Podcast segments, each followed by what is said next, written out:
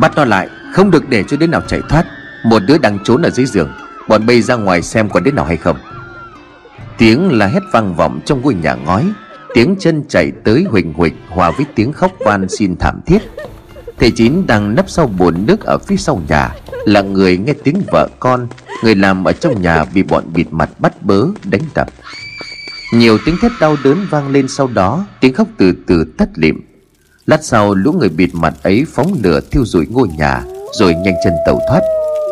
Thầy Chín cũng hoàng hồn nhắm thẳng hướng đông mà chạy Bằng qua đám lau sậy buồn lầy, Một đường chạy thoát thân.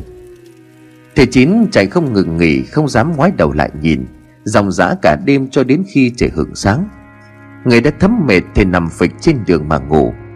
Trời dần sáng, con đường dần trở nên đông đúc Thế có người nằm ở giữa đường mọi người tụ tập để hóng chuyện. Có người nói người đàn ông này đã chết, Có người lại bảo do nhậu nhẹt say xỉn rồi ngủ ở giữa đường. Có người gan lì tiến lại đặt ngón tay lên mũi ông để kiểm tra, Thì phát hiện ông vẫn đang còn thở.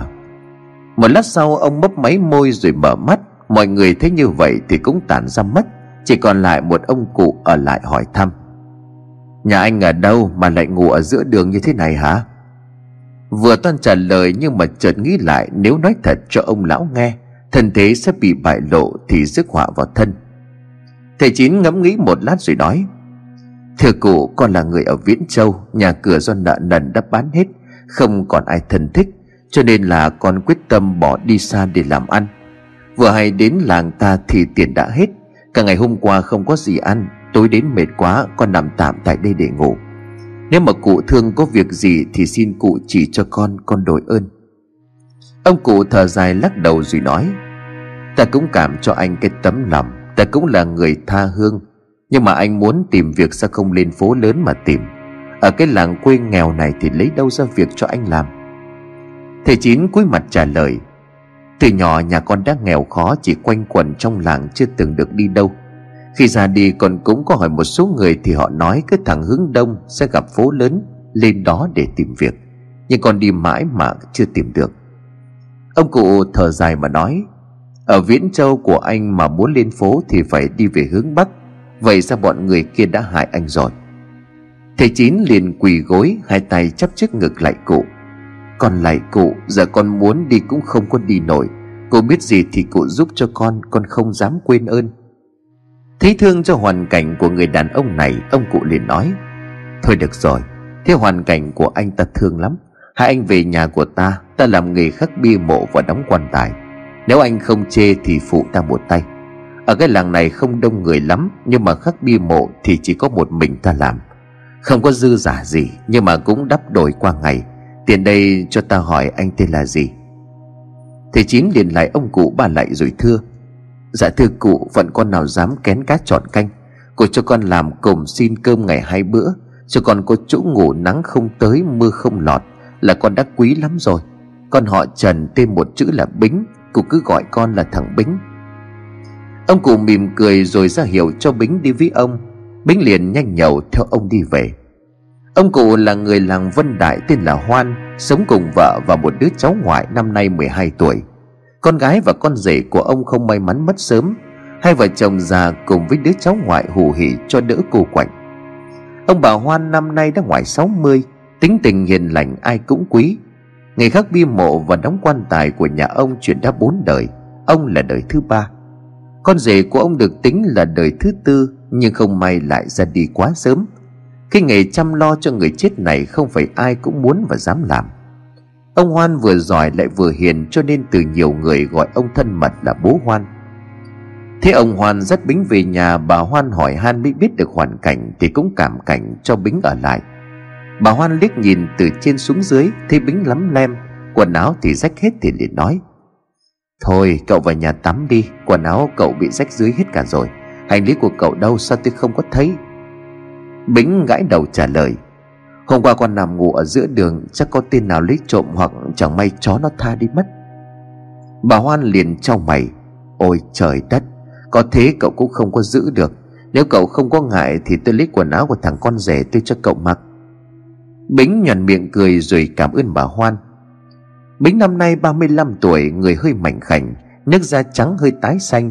Vì thế ban đầu cụ Hoan cũng khá ngại khi nhận cậu về làm. Nhưng đáp lại ân tình đó, Bính học rất nhanh. Không ngại làm việc nặng, Dù nhìn còn phần hơi vất vả. Đặc biệt Bính có một đôi tay vô cùng khéo léo, Cậu khắc bia rất chuẩn và đẹp. Ván đóng quan tài cũng được Bính làm vô cùng cẩn thận, Quét sơn tỉ mỉ. Mới học được 3 tháng mà so với cụ Hoan Bính đã đạt được 7-8 phần. Cụ Hoan thấy như vậy thì vui mừng ra mặt. Một hôm có một người trong làng đến nhà cụ Hoan khắc bia Và mua một cái quan tài cho cụ bà ở nhà mới mất. Hẹn sớm ngày mai đến lấy. Thỏa thuận xong thì người đó chợt nhớ ra cho nên đánh tiếng với cụ. Thưa bố Hoan, nhà con thì chả ai ăn học tử tế Cho nên bây giờ cái cáo phó còn chưa có người viết. Tiện tay thì con nhờ bố Hoan viết dùm con Để vì dán lên cho mọi người đến phúng viếng. Chuyện cũng không có gì to tát Cho nên cụ Hoan liền đồng ý ngay. Sừng nhớ ra rằng Bính viết chữ rất đẹp, Cho nên cụ Hoan mới trỏ sang Bính và nói cây cậu Bính này rất là có hoa tay, Để ta nhờ cậu ấy viết cho nhà anh một cái cáo phó. Cáo phó có đẹp thì cũng đẹp lòng người mất. Liền sau đó cụ Hoan gọi Bính lại và nói, Anh Tuất đây nhờ con viết giúp cho một tờ cáo phó con làm được chứ? Bính liền gật đầu chạy đi lấy giấy mài mực rồi nói với Tuất. Anh cho xin tên của cụ bát tự giờ kỵ và giờ nhập quan động quan. Tuất liền nói cho Bính nghe những gì mà Bính cần. Nhưng khi nghe đến giờ kỵ và giờ nhập quan, Bính hơi sững người, Mắt hơi đăm chiêu. Thế như vậy, cụ Hoan lay nhẹ người của anh và nói Sao vậy Bính không biết viết sao. Bính giật mình rồi viết tiếp. Viết xong đưa tờ cáo phó cho Tuất rồi chợt hỏi Thế giờ nhập quan và động quan nhà ta là có nhà thầy xem chưa? Tuất liền đáp, Đã nhà thầy xem rồi, Thầy bảo đúng giờ đó, Ngày đó sẽ là ngày đại cát cho vong linh của bà cụ. Nói xong, Tuất cảm ơn và quay về, bị cũng đăm chiêu hồi lâu trở về với công việc. Hai ngày sau thì bà cụ nhà Tuất đã được hạ huyệt, Người nhà cũng đã làm mồ mả cho bà cụ chu đáo. Liền năm hôm sau đó, Tuất mơ cùng một giấc mơ, Thì bà cụ hiện về bảo rằng muốn gặp cháu nội. Còn thấy bà cùng chơi với hai đứa cháu y hệt như ngày còn sống. Cùng thời gian đó, hai đứa con của nhà Tuất bỗng trở bệnh. Bệnh càng ngày càng nặng, Lúc tỉnh lúc mê. Tuất mời thầy thuốc về trần cho hai đứa con, Nhưng thuốc thang bao nhiêu cũng không khỏi. Nghi ngờ có thể con mình bị vong ám, Tuất mời thầy bùa về nhà để giải trừ. Nhưng thầy bùa này là dạng nửa mùa, Học thuật chưa tới nơi thì đã bày ra cái trò bói toán nửa người thất bị thầy bùa lừa mất một số tiền, Nhưng mà hiển nhiên chẳng mang lại kết quả gì cả. Chuyện của nhà Tuất bị nhiều người đồn thổi. Có người ác mồm ác miệng cho rằng tổ tiên của nhà Tuất ăn ở không có đức, Cho nên báo hại cho hai đứa cháu. Chuyện dần cũng đến tai của Bính. Bính nghe xong biết được rằng có chuyện chẳng lành, Xin phép cụ Hoan sang nhà của Tuất để có việc. Bính vừa đến nhà của Tuất thì thấy trong nhà có âm khí rất nặng. Ấn đường của Tuất tối lại, Nhưng ấn đường của hai đứa con của Tuất thì lại rất đen. Bính gọi nhỏ Tuất ra ngoài rồi nói, Anh Tuất này, Hôm làm ma chay cho cụ của bà đó. Giờ nhập quan, động quan, anh có nhờ thầy xem thật chứ? Có làm giống y như vậy không? Tuấn liền gật đầu mà đáp, Phải, Tôi đến nhà thầy bùa nhà xem giúp. Thầy nói y như vậy và tôi cũng không dám sai một khắc. Hôm trước thầy bùa có đến nhà tôi giải vong Nhưng mà tới giờ Hai đứa con của tôi vẫn còn bệnh ly bì như vậy, Chưa có gì thay đổi. Bính nắm chặt tay giận chân xuống đất rồi nói, Anh gặp phải thầy lừa đảo rồi, Mẹ của anh chết vào giờ xấu. Đáng lẽ phải để qua hai ngày, Đến tối mới được nhập quan. Giữa khuya thì động quan hạ huyệt. Cái giờ mà thầy bùa kia phán là giờ kỵ đối với mẹ của anh. Nếu mà chôn bà vào giờ đó Thì nhà anh sẽ bị trùng tang. Gia đình của anh sắp tới sẽ gặp tai họa khủng khiếp, Có khi chết cả nhà. Tuất tái mặt đi, chẳng nói năng gì. Anh run rẩy đưa tay nắm lấy tay của Bính hồi lâu mới nói, Anh Bính, anh xem giúp tôi. Bính đưa tay ra giữ vai của Tuất, Cố gắng chấn tĩnh anh rồi hỏi, Mấy hôm nay anh có thấy có chuyện gì lạ không? Tuất liền đáp, Có, Mấy hôm liền tôi đều nằm mơ thích cụ bà. Cô bà nói là nhớ các cháu và còn đòi chơi với các cháu. Bính liền hốt hoảng nói, Không xong rồi, Mẹ của anh về bắt hồn của hai đứa con của anh đó. Tôi nghĩ là bà đã bắt được hai phần hồn rồi. Anh phải nhanh lên Không là không có cứu được chúng nó đâu. Con người sống ở dương gian có ba hồn bảy phách. Ba hồn là thiên hồn, địa hồn và nhân hồn. Thiên hồn khi mất sẽ bay về trời Địa hồn về với địa phủ. Nhân hồn sẽ ở lại quanh âm trạch. Đến khi luân hồi ba hồn này sẽ tụ và làm một. Nếu một người bị mất một hoặc cả ba hồn Thì tính mạng sẽ khó giữ. Dân gian thường nói với nhau Ma thổi đèn hoặc là quỷ vỗ vai. Là để ám chỉ việc ma quỷ sẽ lấy đi một phần, Hoặc là cả ba phần hồn, Khiến cho người bị mất đi hồn phách ấy, Hoặc là bệnh tật mà chết, Hoặc là chết ngay tức khắc. Tất không cầm được nước mắt bật khóc miếu máu Rồi phủ phục xuống vái lại Bính. Anh Bính, Anh Phước Đức giúp cho gia đình tôi Thì tôi không bao giờ dám quên ơn của anh. Nếu mẹ tôi cần kéo người nào Thì xin anh nói với bà, Để cho tôi đi thay hai đứa nhỏ. Bính đỡ tuất lên rồi nói, Không có sao cả, vẫn còn kịp. Không ai phải chết, Nhưng phải làm nhanh lên. Nếu qua 49 ngày thì khó mà cứu. Bây giờ anh đưa tôi ra xem mộ của bà cụ. Thất đưa Bính đến ngôi mộ của mẹ anh. Mộ của cụ bà được chôn ở nghĩa trang của gia tộc. Trước đây gia đình của Tuất cũng khá giả Kỳ nội của anh đã nhờ thầy phong thủy xem thế đất này Để làm mộ cho gia đình. Mảnh đất tọa là gò cao, Lưng tựa núi, Mặt hướng ra sông. Đúng là thế đất tốt. Bính xem sư qua thì không có vấn đề gì, Cho nên bảo với Tuất là không cần phải cải táng. Sau đó cả hai cùng nhau đi về nhà, Bính mới nói, Tôi xem qua thấy mộ của bà cụ không có vấn đề gì. Mẹ của anh mất do dương thọ của bà đã hết. Không phải chết oan, Nhưng mà đã qua 20 ngày, vong hồn của bà vẫn quanh quẩn ở trong nhà, Không có xuống cửu tuyển. Vong hồn chỉ có 49 ngày để đến thất điện Diêm La, Vị chi là còn 29 ngày nữa. Nếu chỉ cần làm lễ cầu siêu tiễn đưa vong hồn của bà Thì rõ ràng là không kịp. Cho nên là tối ngày hôm nay Ngoài việc giải trùng tôi cần phải thỉnh các quan sai âm phủ đến để giải bà đi. Mong sao là sẽ kịp. Bính dặn dò Tuất mua các đồ lễ cúng bái, Giấy tiền vàng mã và một con chim chích. Dặn Tuất giữa đêm nay sẽ qua làm lễ. Đúng nửa đêm khuya ngày hôm ấy Thì Bính qua nhà Tuất. Bính bày đồ cúng ở trên bàn Thắp hương niệm chú thỉnh vong linh của bà cụ. Sau đó Bính dùng dao cắt thích con chim, Mổ bụng moi ruột bày lên trên đĩa. Bính lấy một tấm giấy màu vàng Viết một đạo bùa rồi đốt. Đạo bùa đốt xong thì âm phong nổi mạnh. Bính liền lấy hai sấp tiền vàng đốt đi, Rồi miệng lẩm bẩm niệm chú. Nửa giờ sau gió lặng, Đồ cúng trên bàn cũng hỏng hết, Tưởng như đã qua mấy ngày. Bính lật đật đứng dậy rồi nói với Tuất. Bước đầu đã xong, Tôi đã thỉnh hai vị âm sai đến đưa linh hồn của bà cụ đi. Bà cụ sẽ cưới được con chim kia để kịp giờ đến thất điện.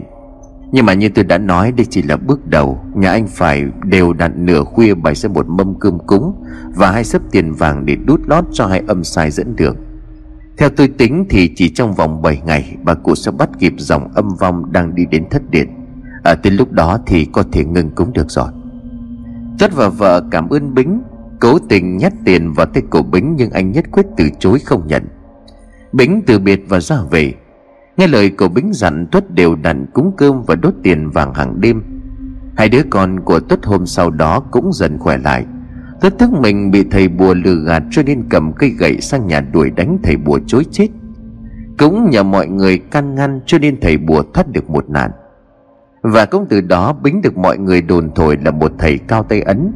Nhiều người đến nhà của cụ Hoan để gặp Bính nhờ xem bói, giải vong. Nhưng Bính đều từ chối. Chỉ thi thoảng Bính xem ngày giờ nhập quan cho một số người có người thân vừa mất. Cụ Hoan thấy vậy cũng phiền lòng nhưng không nói. Ông nghi ngờ và thân thế của người đệ tử này. Cậu ta nói rằng từ nhỏ nghèo khó, Không đi đâu ra khỏi làng. Nhưng tại sao lại biết xem bói, Xem tướng và giải vong? Nghi ngờ là thế, Nhưng mà chưa bao giờ ông vặn hỏi. Và dĩ nhiên Bính cũng không bao giờ tiết lộ. Nói về đứa cháu ngoại của cụ Hoan Cậu bé tên là Minh năm nay 12 tuổi. Cậu bé rất thông minh, tính tình lém lỉnh. Từ ngày Bính về nhà ông Hoan, Cậu bé có thêm một người để trò chuyện. Cho dù Bính lớn hơn cậu khá nhiều, Nhưng so với ông bà ngoại Thì Bính dễ trò chuyện hơn nhiều. Mình đang theo học chữ nôm với một thầy đồ ở trong làng, Nhưng những lúc rảnh rỗi cậu lại nhờ Bính rèn chữ. Bính thấy bản thân của mình cũng khá hợp với Minh, Cho nên hết lòng giúp đỡ cậu bé. Ông bà Hoan có chỉ duy nhất một đứa con gái, Nhưng không may bà Phước mất sớm, Cho nên ông bà xem Minh là báu vật của mình. Sống dưới sự bảo bọc của ông bà ngoại, Dù cảm thấy rất an toàn, Nhưng Minh lại khá ngột ngạt và thích được tự do. Cậu chỉ được phép chơi với bạn bè ở trong lớp, Ngoài ra thì cậu phải ở nhà tự học. Cậu không được phép đi đến bờ sông Hay vào rừng mà không có ông bà ngoại đi cùng. Nhiều lúc cũng thèm khát được đi tắm sông với chúng bạn. Nhưng dưới sự quản lý chặt chẽ của bà Hoan, Minh đành phải ngậm ngùi cay đắng. Bính đến như là một vị cứu tinh cho cuộc sống của Minh, Cậu bé có thêm người để chuyện trò và chơi cổng. Ngoài ông bà Hoan thì Bính cũng được phép dắt Minh ra bờ sông để nghịch. Mình thích nhất là tắm sông, Cậu không biết bơi cũng do ông bà ngoại từ lâu ngăn cấm. Bính cũng tập cho cậu bé bơi chập chững, Vì ở cái xứ này không biết bơi thì chỉ có thiệt thân. Thi thoảng hai chú cháu cùng đi câu cá, Nhưng câu được bao nhiêu thì Bính đều thả lại xuống sông hết. Bính bảo với mình rằng, Cứu vật vật trả ơn. Nửa năm sau thì làng rơi vào cảnh lũ lụt, Hoa màu gia súc chết sạch nổi lành bệnh ở giữa sông thối hoắc. Lũ được mươi hôm thì nước rút, Mọi người dọn dẹp lại nhà cửa, thống kê lại mất mát. Do ông Hoan không làm nông Cho nên lũ lụt không làm cho ông tổn thất nhiều. Đôi lúc ông còn nhận được vài đơn đóng quan tài cho người chết trôi. Một hôm, cụ đoàn trường làng kế bên sang tận nhà của cụ Hoan, Mời ông qua đó để đóng quan tài và khắc bia cho làng. Làng ấy vừa trải qua một trận lũ và chết 12 người. Trong số người chết đó có cả người đóng quan tài của làng. Sườn gỗ thì sẵn cả chỉ thiếu người làm, Cho nên cụ đoàn đích thân mời ông Hoan sang giúp. Ông Hoan vui vẻ nhận lời đi ngay Và không quên gọi Bính đi cùng Trước khi đi, ông liền dặn dò vợ. Tôi đi chuyến này phải đến 4 năm ngày Bà ở nhà coi thằng Minh cho nó kỹ. Dặn dò xong thì cả hai cùng theo gót của cụ đoàn đi cho kịp. Làng của cụ đoàn là làng Vân Tường, Nằm ở hạ lưu so với làng Vân Đại. Cho nên lũ lụt vừa rồi, nước ở làng Vân Đại rút sớm. Vừa bước đến làng thì mùi su uế bốc lên, xác động vật trôi nổi lều bều. Một số nơi thấp nước còn ngập lên đến tận nóc nhà. Cụ đoàn mời hai thầy trò đến nhà riêng, Chiêu đãi cơm nước cẩn thận, Rồi thư chuyện với cụ Hoan và Bính. Cụ đoàn nói, Thưa cụ, Làng tôi với mưa trải qua một cơn lũ lụt, Nhà cửa nhiều nơi vẫn còn chưa có thu dọn xong. Đường giá lầy lội cho nên đường đi đến xưởng gỗ có chút bất tiện. Đến hôm nay chúng tôi mới phát hiện ra 12 cái xác đã trương phình. Trai trắng trong làng đã quân họ đặt kế bên xưởng gỗ. Vì đình làng chúng tôi vẫn còn ngập trong nước. Chúng tôi cũng đã che chắn cẩn thận cho họ Nhưng mà xin nói trước với cụ và anh Bính đây, Để mọi người không có bỡ ngỡ. Cổ hoan ban đầu khá sửng sốt, Vì biết phải cùng ăn ở và làm bên cạnh xác người. Nhưng vì chấp nhận lời với cụ đoàn, Cho nên hứa sẽ cố gắng làm việc thật nhanh chóng. Sau bữa cơm trưa thì cụ đoàn đưa hai thầy trò đến xưởng gỗ. Cũng khá vất vả mới đến được nơi. Sườn gỗ nằm ở khu đất cao cho nên tránh được lũ. Trong sườn vẫn còn có một số lượng lớn ván gỗ đủ để làm quan tài. Còn về phần bia đá có hơi thiếu thốn, Nhưng cụ đoàn hứa sẽ cho thanh niên trong làng tây phụ hai thầy trò xẻ đá. Ngay chiều ngày hôm đó thì cụ Hoan và Bính bắt tay ngay vào công việc. Cụ Hoan lãnh phần khắc bia, Còn Bính sẽ chuẩn bị ván quan tài. Được sự giúp đỡ của thanh niên trong làng, Công việc chuẩn bị ban đầu diễn ra nhanh chóng chỉ qua hai ngày số lượng bi đá và ván đã chuẩn bị xong, Đám thanh niên làng cũng đã rút về hết chừa phần còn lại cho hai thầy trò. Số người chết ở đây bao gồm cả người trong làng và xác chết trôi ở làng khác, Nên bia mộ của những người không biết tên Được để chống phần tên và bắt tự ngày sinh. Áo quan lần lượt làm xong Thì người thân trong làng lần lượt đến nhận xác và mang về. Đến ngày thứ tư chỉ còn lại bốn chiếc quan tài của bốn người chưa biết tên của đoàn mới tổ chức khâm liệm cho họ và để lại đó chờ người tới nhận tới đêm đó, hai thầy trò coi như hoàn tất xong mọi việc, chỉ cần tới trời sáng là lãnh công và đi về. Vì thường ngày công việc của họ làm hay tới khuya, cho nên cụ hoan và bính ngủ lại tại xưởng gỗ. Đêm hôm nay cũng vậy, nhưng khác với mọi ngày là ngày mai sẽ được về nhà, cho nên trong lòng có chút vui sướng. Cả hai thổi đèn đi ngủ khá sớm Gần nửa đêm Bính chợt cảm giác như có thứ gì đó vừa phóng qua. Choàng tỉnh dậy anh nghe tiếng mèo kêu ở trong góc nhà. Vội thắp đèn lên, Bính nhìn thấy một con mèo đen lưng dài mặt thon, Hai mắt sáng rực một màu xanh biếc. Bính đứng người khi biết rằng đó là một con linh miêu, Người ta vẫn thường nói mèo già hóa cáo chính là nó. Đang cảm thấy bất an thì ở bên ngoài nên đặt bốn chiếc quan tài, Bỗng có tiếng động mạnh tựa như là tiếng đập phát ra từ bên trong. Bính chạy vội đến chỗ của cụ Hoan nằm, Đánh thức cụ dậy và hốt hoảng nói. Cụ Hoan, Đi nhanh thôi cụ ơi, có chuyện không hay rồi. Cụ Hoan vừa tỉnh dậy Thì cũng nghe tiếng gõ ở phía ngoài, Mặt biến sắc không biết phải làm gì. Thì Bính Dục đi ngay, Cụ vơ vội đổ mặc vào rồi chạy đi. Nhưng vừa đến cửa thì ở bên ngoài, Bốn nắp áo quan đã bung ra. Bốn cái xác người bên trong bật ra Và leo ra khỏi quan tài. Chúng từ từ tiến lại phía hai thầy trò. Những cái xác trương phình gớm ghiếc. Có cái thì thịt chỗ mất chỗ còn. Có cái thì cá rỉa ra chỉ còn lại con mắt. Có cái thì cá rỉa cho mất một con mắt. Những đám thịt nhảy nhụa biết đi Khiến cho ai bắt gặp cũng phải hãi hùng và khiếp đảm. Cầu hoan nhìn thấy chúng hai chân run cầm cập, Không bước nổi ngã bịch xuống đất. Bính vội vàng nâng cụ hoan dậy, Nhưng bọn chúng đã chặn hết cả đối ra. Thế bước này không còn đường thoát thân nữa. Bính kéo cụ hoan lại góc nhà, Lấy chăn phủ từ đầu xuống chân của cụ Và dặn ở yên đó, Không được động đậy. Anh giải thêm một ít mùn cưa lên người của cụ hoan, Rồi dán lên đó một đạo bùa. Quay lại, bốn con quỷ nhập tràng, Bính vội rút tấm giấy vàng ra, Dùng than cồi viết lên thành bốn đạo bùa. Anh lao tới, tay trái đấm vào người của một con quỷ Làm nó văng ra xa hai thước, Tay phải dán một lá bùa vào một con quỷ khác những con quỷ nhập tràng khi mới sống dậy còn rất yếu. Âm tính chưa mạnh cho nên đối phó với chúng là không khó. Tuy nhiên đối phó một lần đến bốn con lại là chuyện khác. Khi con này vừa bị rắn xong một nạo bùa, Thì con khác lại lao đến định cắn Bính. Bính dùng tay đỡ gạt và lấy chân đá cho một con quỷ ngã quỷ Con quỷ còn lại lao tới, Chẳng may đụng trúng con quỷ bị rắn bùa. Cả hai cùng ngã xuống, Lá bùa văng ra ngoài. Bây giờ bốn con quỷ lại đứng dậy tiến một lượt đến chỗ của Bính. Anh vừa mới dùng sức hạ xong ba con quỷ Người còn thấm mệt thì bốn con ấy lại xông lên một lượt. Bính nghĩ thầm lần này chắc lành ít dữ nhiều. Thì từ phía sau, Cụ hoan lại cầm cây bổ thẳng vào đầu của một con quỷ Làm nó ngã lăn ra đất. Cô lại đánh thêm một con ngay cổ gần dụng cả đầu. Thế như vậy, Bính cũng đấm đá hai con còn lại Để thoát khỏi vòng vây.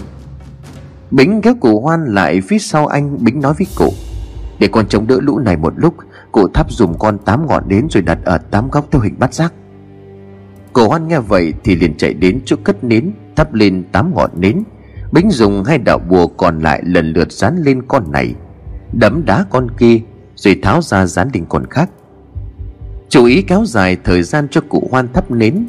Nến được thắp xong và bố trí theo hình bát giác mỗi ngọn nến đại diện cho một cung, trong bát quái là càn khảm, cấn chấn, tốn ly khôn đoài. Sau khi bố trí xong nến, bính lôi ra một cuộn dây chỉ vàng, rồi chạy quấn xung quanh các cây nến cũng theo hình bát quái. Liền ngay sau đó, anh bắt đầu niệm chú miệng hô thu, lập tức dây chỉ vàng siết lại, kéo bốn con quỷ vào giữa. Bính tiếp tục niệm chú hòa, dây chỉ vàng liền bốc cháy, bốn con quỷ gào rú thảm thiết vang động khắp trời. Vừa hay một trận gió nổi lên thổi tắt tám ngọn nến, Thần chú của Bính dần dần trở nên vô hiệu. Ngọn lửa bây giờ không còn là tam muội chân hỏa, Nó dần dần tắt đi. Thế cớ sự chẳng lành Bính rút trong người ra một màu giấy màu lục. Cắn đầu lưỡi ấy vẽ lên máu thành chấn thi phủ Lập tức anh mang theo đạo bùa đó lao thẳng vào bốn con quỷ. Rồi một tiếng nổ vang trời, Bính bị văng ra ngoài mấy thước. Bốn con quỷ nằm đổ xuống như là đống thịt bầy nhảy. Bính thều thào nói, Mình phải đi ngay từ cụ Hoan. Một hồi định thần lại Thì cụ Hoan sốc nách của Bính lên, Nhắm đường thoát khỏi sừng gỗ mà chạy. Cậu Hoan dìu Bính đến nhà của cụ đoàn. Nghe tiếng đập cửa inh ỏi ở giữa khuya, Cụ đoàn cầm đèn ra mở cửa Thì gặp cụ Hoan và Bính. Bính bây giờ như là người gần chết, Chỉ còn nửa cái mạng. Cụ đoàn hốt hoảng cùng với cụ Hoan kẻ Bính vào bên trong Đưa Bính vào trong phòng của mình Rồi hai cụ ra phòng khách để nói chuyện. Cụ Hoan kể lại đầu đuôi sự việc Từ lúc nghe tiếng động trong quan tài. Bính đã dùng bùa thuật để chống trả bốn con quỷ cho tới khi Bốn cái xác nằm đổ đống lên nhau bất động. Hiện giờ Bính đang cần được nghỉ ngơi, Cho nên mọi chuyện hãy để đến khi Bính tỉnh lại Thì sẽ giải quyết. Trưa ngày hôm sau, Bính như là hoàn hồn tỉnh giấc, Thấy cụ đoàn và cụ Hoan ngồi túc trực bên giường. Hai cụ khá vui mừng khi thấy Bính đã bình an.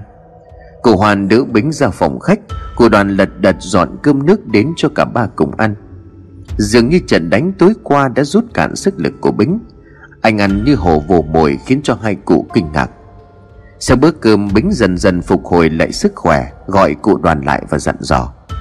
Hiện tại bốn con quỷ đó đã bị đánh cho tan hồn nát phách, Nhưng mà để an toàn thì mọi người nên đem bọn chúng đi hỏa thiêu. Trên tiểu quách cho cốt dán thêm một lá bùa chấn vong. Nếu gần đây có chùa chiền thì hãy mang đến gửi ở đó, Cho chúng được ngày đêm nghe giảng kinh, đợi ngày siêu thoát. Nói xong, Bính họa ra bốn đạo bùa trên giấy vàng rồi đưa cho cụ đoàn. Cụ đoàn lập tức hô hoán trai làng đến xưởng gỗ Để thu dọn tàn cuộc. Bốn cái xác nhanh chóng được hỏa thiêu trong cỗ quan tài. Cụ đoàn cẩn thận dán bùa lên từng tiểu quách, Bọc thêm ba lớp vải rồi nhờ người mang lên chùa. Sáng ngày hôm sau, Bính đã phục hồi lại sức khỏe. Cụ Hoan cùng Bính từ biệt cụ đoàn lên đường trở về Vân Đại trên đường đi cụ Hoan đôi lần muốn mở miệng hỏi Bính, Nhưng ngại lại không dám. Thế ý của cụ Hoan như vậy Thì Bính liền mở miệng trước. Hai thầy trò của mình tới gốc cây phía trước Rồi nghỉ chút cụ nhé. Cụ Hoan gật đầu tỏ vẻ đồng ý. Hai người đến dưới gốc cây và ngồi bệt xuống đất. Cô Hoan lôi trong túi ra một ống điếu, Châm lửa rít một hơi thật dài Rồi đưa cho Bính. Bính giơ tay ra hiệu từ chối, Nhẹ nhàng uống một ngụm nước rồi nói, Chắc cụ Hoan đang có gì muốn nói với con phải không? Cụ Hoan nghe thấy như vậy Thì như được cười tấm lòng liền hỏi ngay, Bây giờ anh có thể nói thật cho ta nghe anh là ai không? Ta không tin rằng một người ở Viễn Châu Suốt đời nghèo khó như anh Lại có thể biết được diệt trừ ma quỷ khu tà dài hạn. Đêm hôm qua ta đã thấy hết tài năng của anh. Thực sự nếu nói anh chỉ học lỏm của thể pháp nào đó, Thì có chết ta cũng không tin. Bính đưa mắt nhìn xung quanh, Thấy không có ai liền quay sang nhìn cụ đoàn. Chắp tay vái cụ một cái. Thưa cụ, Trước này thì con giấu cụ không phải là con có ý xấu, Mà là vì nếu cụ không phải là người tốt, Tâm địa tử bi, Thì họa có thể ập đến người con bất cứ lúc nào. Bính nuốt nước bọt rồi lại nói con đúng là người quê gốc ở Viễn Châu, Nhưng mà từ lâu con đã sinh sống ở Phủ Hà, Hành nghề thể pháp. Con tên là Chín, cho nên người ta vẫn gọi con là thầy Chín. Cậu Hoan bỗng giật mình thon thoát Tay của cụ run rẩy chỉ vào Bính rồi nói, Cậu nói sao? Cậu là thầy Chín ở Phù Hà, Cậu nói thật chứ? Bính gật đầu, cụ Hoan liền nói, Không phải cả nhà cậu trên dưới 8 người bị chết trong vụ cháy nhà rồi sao? Bính thất thần, lòng buồn bã cúi mặt mà đáp Dạ phải, cả nhà con chết trong vụ đám cháy ngày hôm đó. Nhưng mà không phải chết cháy, mà là có người giết rồi đốt nhà phi tang. Nhìn thấy cụ Hoan có đôi chút hoảng sợ, Bính liền chấn an. Cụ bình tĩnh, con còn sống không phải là ma. Quả thật là cả nhà con trên dưới 8 người. Nhưng mà sáng hôm ấy, con mới nhận thêm một người làm để chăm sóc mẹ già đau ốm. Có lẽ bọn chúng chưa biết, cho nên đếm được 8 xác chết. Cứ nghĩ rằng đã giết hết được cả nhà con và không có truy tìm. Và cũng có lẽ vì như vậy mà con còn sống bình yên cho đến tận bây giờ.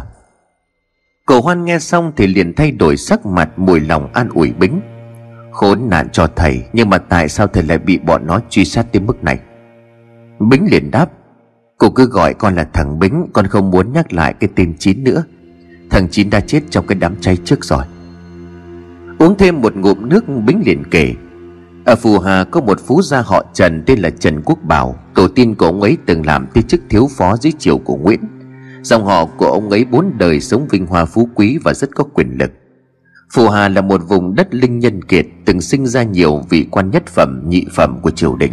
Trong số đó thì họ Trần của phú gia Trần Quốc Bảo là được trọng vọng nhất. Cô Hoan liền nói Ta biết Trần Đại Phú gia Nhưng mà ông ta thì có liên quan gì đến bi kịch của nhà cậu?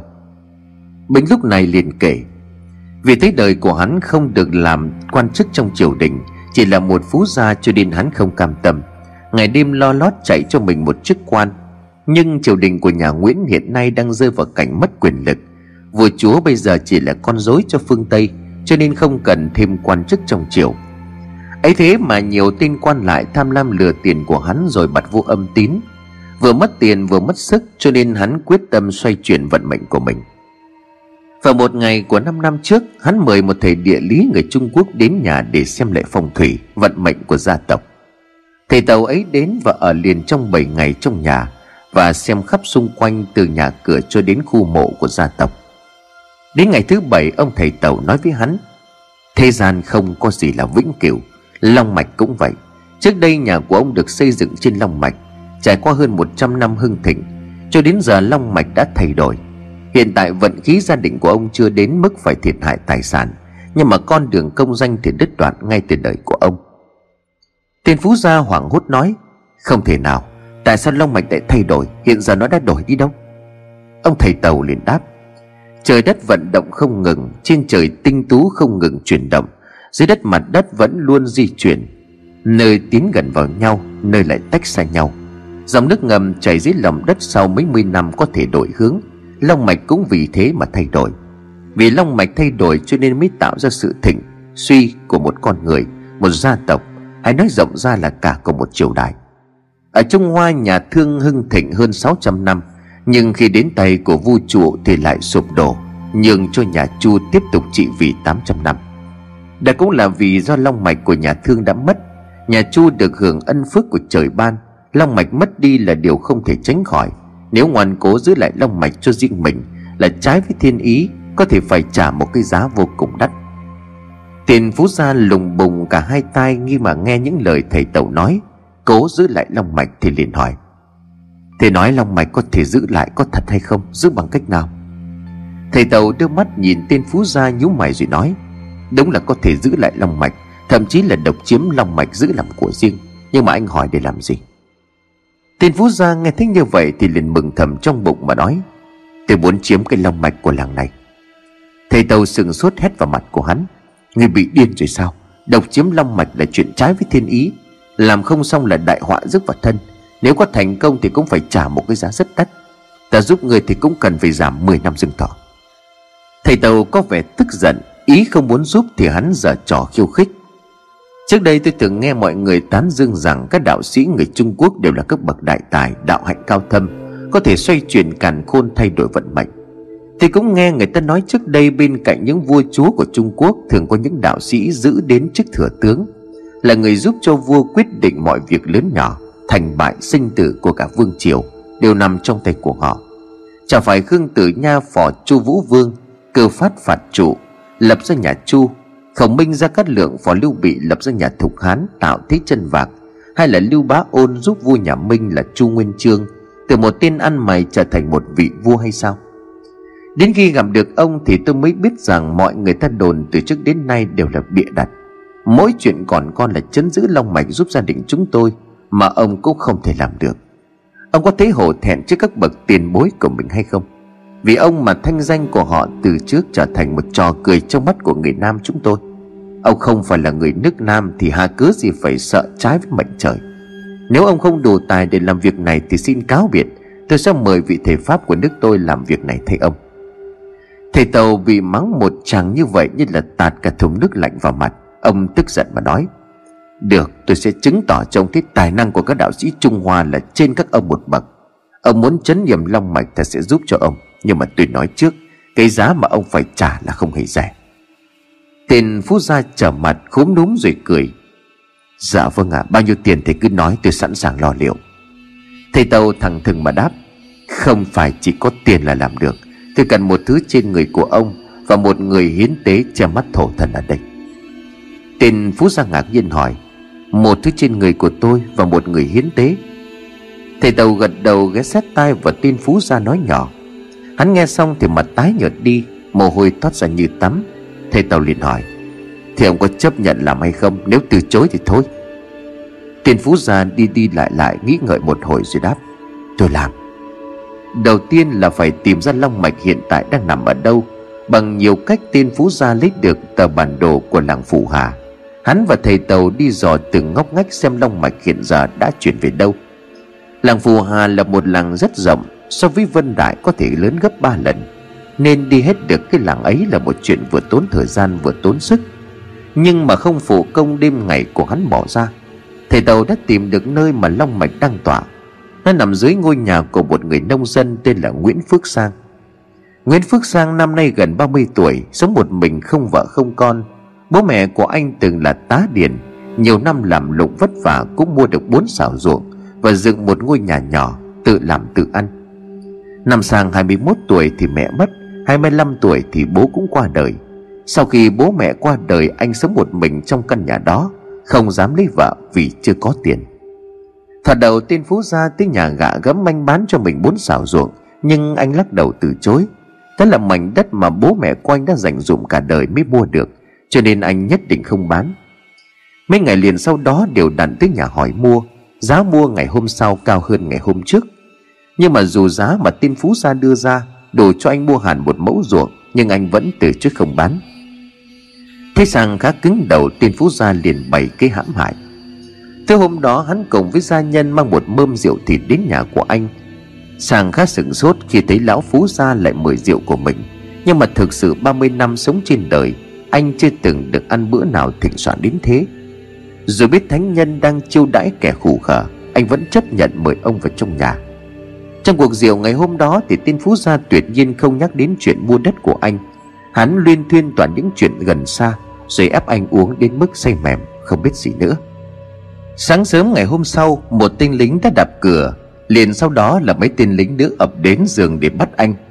Sang lúc đó thì vẫn còn mệt mỏi, chưa có tình rượu Vì tối qua, nhưng mà anh thất thần khi thấy nhà của mình có nhiều người đến vậy. Lời hoài tính xuống giường thì anh thấy trên người của mình không một mảnh vải che thân. Quay lại ngó trên giường thấy một cô gái lõa lồ kéo vội tấm chăn che cơ thể Và bật khóc tu tu. Sau đó thì tên phú ra và quan huyện bước vào. Tên phú ra liền nói, tiền chó ma nhà ngươi, ta đã có lòng tốt đãi rượu thịt cho ngươi ăn, mà ngươi trả ơn ta như thế này hay sao? Ngươi dám cưỡng hiếp gia nhân của ta, rồi đến mặt mũi ta nói chuyện với kẻ hầu người hạ thế nào? Nói xong, hắn quay sang tin quan huyện khung tay và thưa. Dạ bẩm quan, nhân chứng vật chứng rành rành ở đây. Nhờ quan phân xử lại công bằng giúp tiểu nhân. Tiên quan huyện hét lính trói gô cổ anh lại rồi kéo về phủ huyện. Một ngày sau đó thì đưa ra xử tội công khai. Tiền quân này cũng đã nhận của lão phú gia một khoản tiền kha khá, Cho nên sự thật thẳng tay với sang. Ngồi phía trên tiên quan huyện phán, Phạm gia Nguyễn Phước Sang cưỡng hiếp gia nhân của Trần Đại Phú Gia. Chiếu theo luật thì phải đánh 100 roi lớn nhốt tù 3 năm, Rồi đầy đi biệt xứ 10 năm. Kèm theo đó là ngươi phải đền bù tổn thất tinh thần cho Trần Đại Phú Gia 50 lạng vàng. Nhưng mà Trần Đại Thiện Nhân đây đã mở lời xin cho ngươi không phải bồi thường 50 lạng vàng, Bù lại ngươi phải giao lại toàn bộ mảnh đất của nhà ngươi cho Trần Đại Phú gia Ngươi có đồng ý với bản án này hay không? Nếu không phản đối thì điểm trì vào đây để ta còn thi hành. Sang toan mở miệng trả lời thì bị một tên lính đứng bên tát thật mạnh vào miệng bật cả máu. Sang bị một tên đè lên người, Dưới tay của anh điểm chỉ vào bản án. Tiếng kêu oan của Sang thấu tận trời xanh, nhưng làm sao có thể chống cự được với sức mạnh dư bẩn của đồng tiền? Sau khi chiếm được mảnh đất có long mạch, bước tiếp theo hắn cho dỡ bỏ căn nhà cũ của sang đi, rồi xây lên đó một cây miếu gọi là miếu trần gia miếu được xây theo kiến trúc ngũ hành, năm cột trụ chống năm đỉnh, mái lợp ngói âm dương. Giữa miếu hắn cho xây một bàn thờ, một lư hương lớn bằng đá. Xung quanh miếu hắn cho người làm hàng rào cẩn thận, khóa chắc chắn không cho ai ra vào. Nhưng bước tiếp theo đây mới thực sự khiến cho người ta dùng mình, rợn tóc gáy. Xin miếu xong, hắn cho mời thầy Tàu về nhà để tiến hành chấn nghiệm long mạch. Thầy Tàu đưa ra cho hắn một con dao sắc đã được yểm bùa và bảo. Chặt đi. Tên phú già có đôi chút run sợ, Nhưng ngay sau đó hắn trợn trừng mắt, Vun con dao thật chặt mạnh đứt lìa ngón tay trỏ của bàn tay trái, Máu phun ra thành tia ướt đẫm. Thầy tàu dùng dây cột chặt cổ tay của tên phú gia để máu ngừng chảy. Sau đó lấy một tấm vải sạch, Dùng thuốc đắp vào vết thương cột chặt lại, Rồi ông lôi trong túi ra một viên thuốc cho tên phú gia uống. Ngón tay của tiên phú gia được thầy tàu rửa sạch sẽ bằng nước pha với cho của bùa chú, Sau đó được ngâm trong thảo dược đặc chế suốt ba ngày ba đêm. Cuối cùng cũng mang ra đặt trên một chiếc đĩa, Bà liên bàn thờ làm phép thêm 49 ngày. Ngón tay ngâm trong thảo dược đen sạm lại Nhưng mà tuyệt nhiên không có côn trùng nào dám đến ăn, Rồi từ từ khô lại thành một ngón tay khô không khốc. Và trước khi hắn mang ngón tay đến đặt vào trong miếu thờ Hắn làm theo lời của thầy bùa một việc dã man mất nhân tính. Hắn giết đứa con gái ruột của mình mới 15 tuổi còn trinh tiết, Mổ bụng bỏ hết nội tạng cho cỏ khô vào rồi may lại. Mặc cho cái xác một bộ quần áo lộng lẫy và rước đi hai vòng quanh miếu, nhằm cho mắt thánh thần. Tưởng rằng ông ta đang thỉnh về một bà chúa chấn miếu. Phép chấn điểm này thầy tàu đã học được của cao biển. Cao biển là một vị quan dưới triều đại của nhà đường được phong chức tinh hải quân tiết độ sứ, sang cai quản giao châu được vài năm. Dân gian truyền rằng cao biển đã ra tay chấn điểm long mạch của nước ta nhằm làm lụng bại cả dân tộc, không có người tài để chống lại đại quốc. Hắn cho xây thành Đại La và đóng các cọc sắt dọc sông Tô Lịch. Những nơi hắn đóng cọc có một thứ nước gì răm như máu. Nhiều năm về sau, sư thầy thông thiền đã phá giải được chấn niệm của cao biển, Khiến cho nước Nam xuất hiện nhiều nhân tài. Không còn bị cai trị bởi Trung Quốc. Thầy tàu mang ngón tay của tên phú gia đặt lên giữa bàn thờ, Ngày đêm cúng bái.